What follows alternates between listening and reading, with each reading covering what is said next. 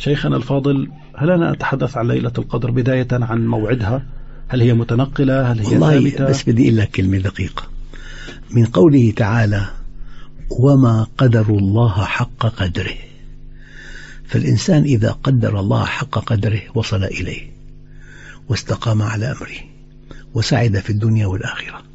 إذا قدره حق قدره أطاعه. الإنسان دائما يطيع من؟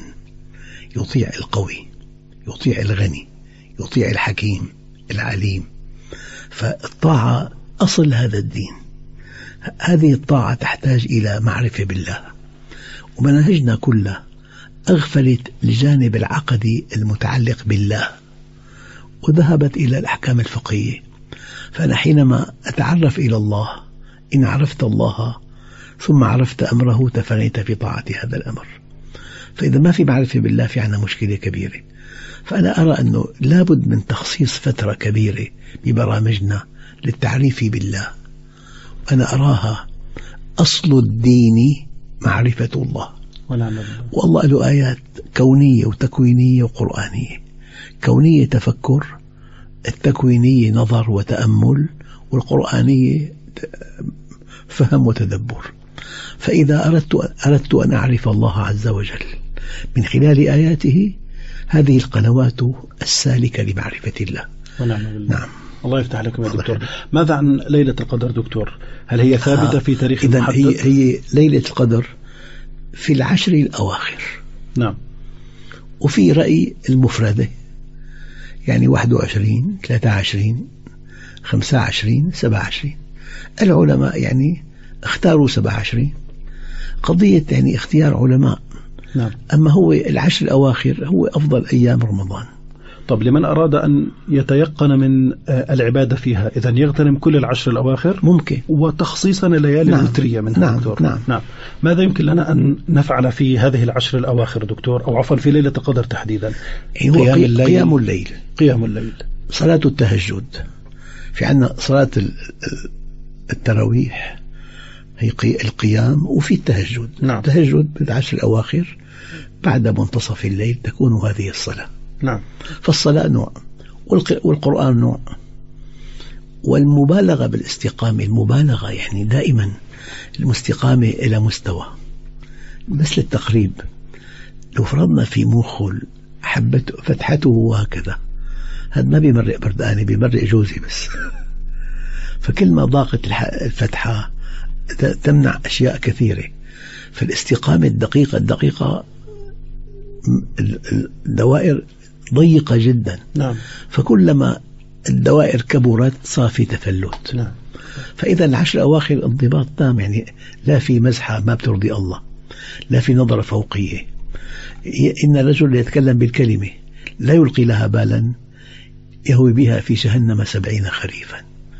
يعني مثلا تقول الأخلاق الضعاف أخلاقيون. نعم. هي قنبلة هي. أو الأخلاقي ضعيف. معنى ربط الأخلاق بالضعف والقوة.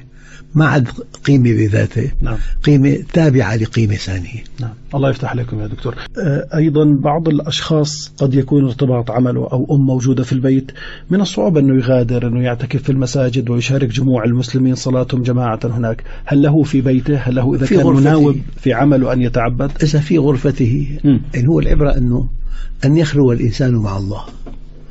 ما غرفة, غرفة المقصود؟ من غرف البيت. يخلو دكتور. يعني ما يكون في تشويش خارجي. أها. لا في أخبار ولا في صديق طرق الباب ولا في واحد تكلفك بشيء. أنت الآن اعتكفت نعم. يعني انسحبت من الحياة العامة. انسحاب. بس كان غرفة ببيتك أو زاوية بالجامع. ما, ما في لو لم. يستطع أن يخلو دكتور مثلا أم لديها أطفالها لا تستطيع أن تغلق الباب عنهم هذه معذورة سيدي. معذورة. تصلي وهي بين أطفالها نعم، وتقرأ نعم، القرآن؟ نعم، نعم، قد نعم. يخلو القلب وإن كان بين نعم الناس نعم. مما دون الله سبحانه سيدي وتعالى. الله يعلم. حينما يعلم عذر هذا الإنسان يتجلى عليه كما لو كان معتكفا. جميل جميل. أذكر مرة أنه إنسان دخل المسجد النبوي رأى صحابي معتكفون رأى صحابي معتكفين فواحد سأله ألك حاجة؟ قال له علي دين ما أطيق سداده؟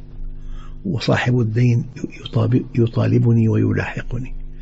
قال له أتحب أن أكلمه لك؟ قال له أتمنى والله. فخرج هذا الصحابي ابن عباس من معتكفه. واحد قال له يا ابن عباس أنسيت أنك معتكف؟ قال لا والله ما نسيت. ولكن النبي لكن صاحب هذا القبر ودمعت عيناه يقول لأن أمشي في حاجة أخ مسلم خير لي من اعتكافي عشرين عاما. شو هذا؟ أن تخرج من اعتكافك في حاجة أخي المسلم. هذا قمة التدين. لأن, لأن أمشي في حاجة أخي المؤمن خير لي من اعتكافي عشرين عاما. فلذلك موضوع الاعتكاف ما في شيء بيطالبك ما في عمل صالح متاح لك ما في مهمة يجب أن تقوم بها ما عندك شيء اعتكف. نعم. أما إذا كان في عمل صالح لذلك هناك نبيان نبي آثر العمل الصالح على على علاقته بالله سيدنا سليمان.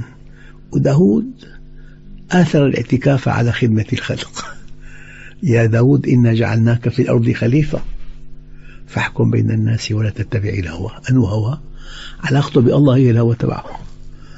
فأنت بدك توازن. يعني أنا شو بقول؟ لو أنه شيخ أخذ إخوته إلى نزهة لو أنه الشيخ هيك اعتزل إخوانه وتوجه إلى الله هذا خطأ كبير. ذهب ذهبت معهم كي يأنسوا بك صحيح. ويسمعوا منك. صحيح. لذلك ورد نص نعم. آه، الاعتكاف من قلة المروءة. الوقار في البستان من قلة المروءة. أخذت أخوانك نزهة. هيك حبوا يمرحوا يلعبوا. يجب أن تكون معهم أن تسمح لهم بذلك.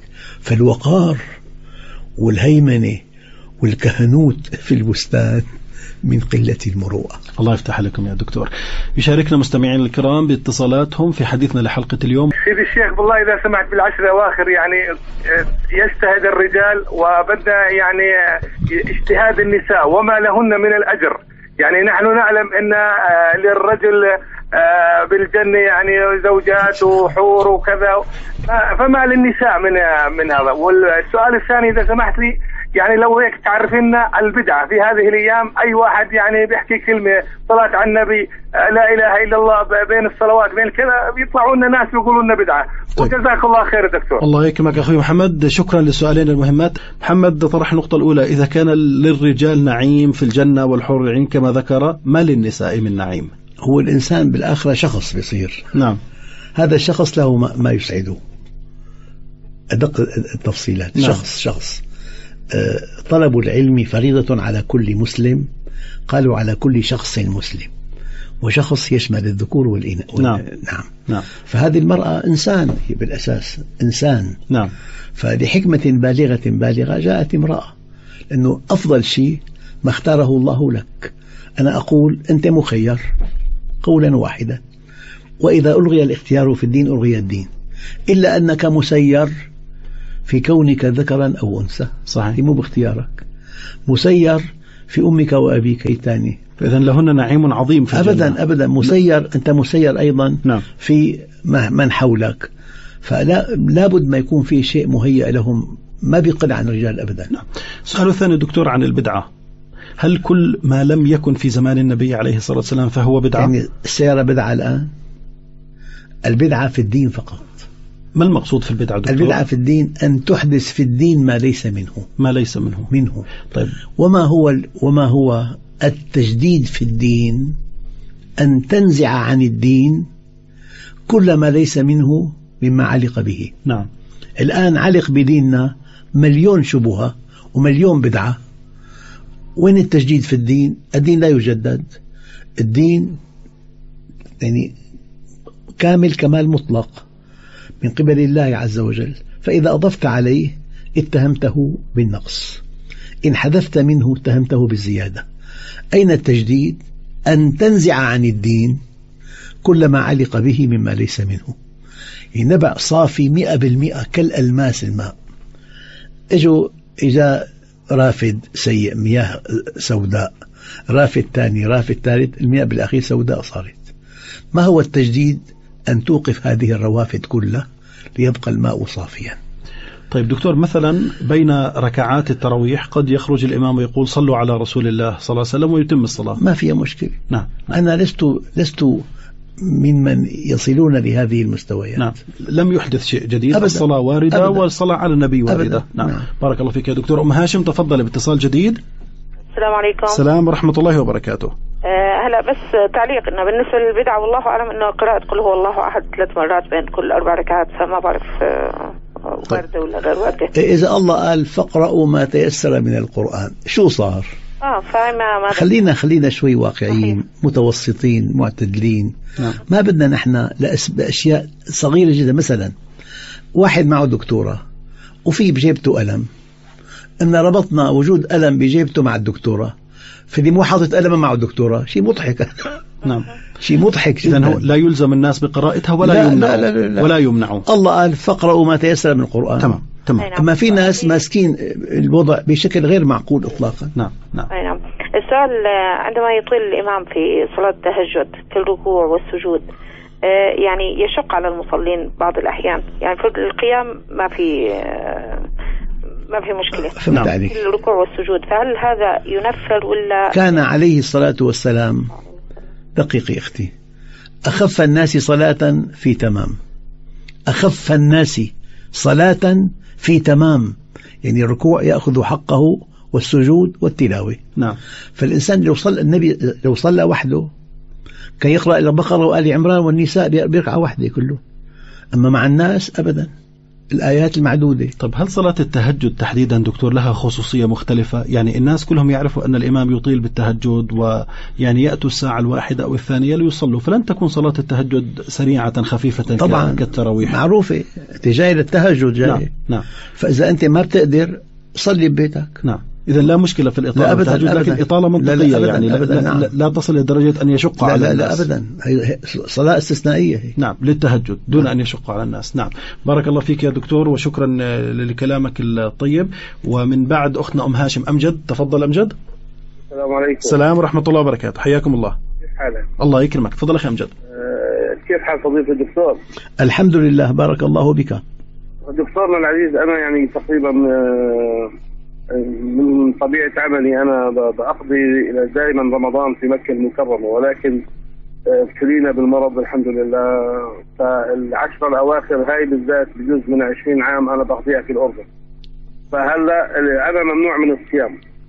نعم. هلأ إحنا شو بنقدر نعمل بالعشرة الأواخر اللي إحنا نعوض الأمور هاي؟ والله تلاوة القرآن وفهمه.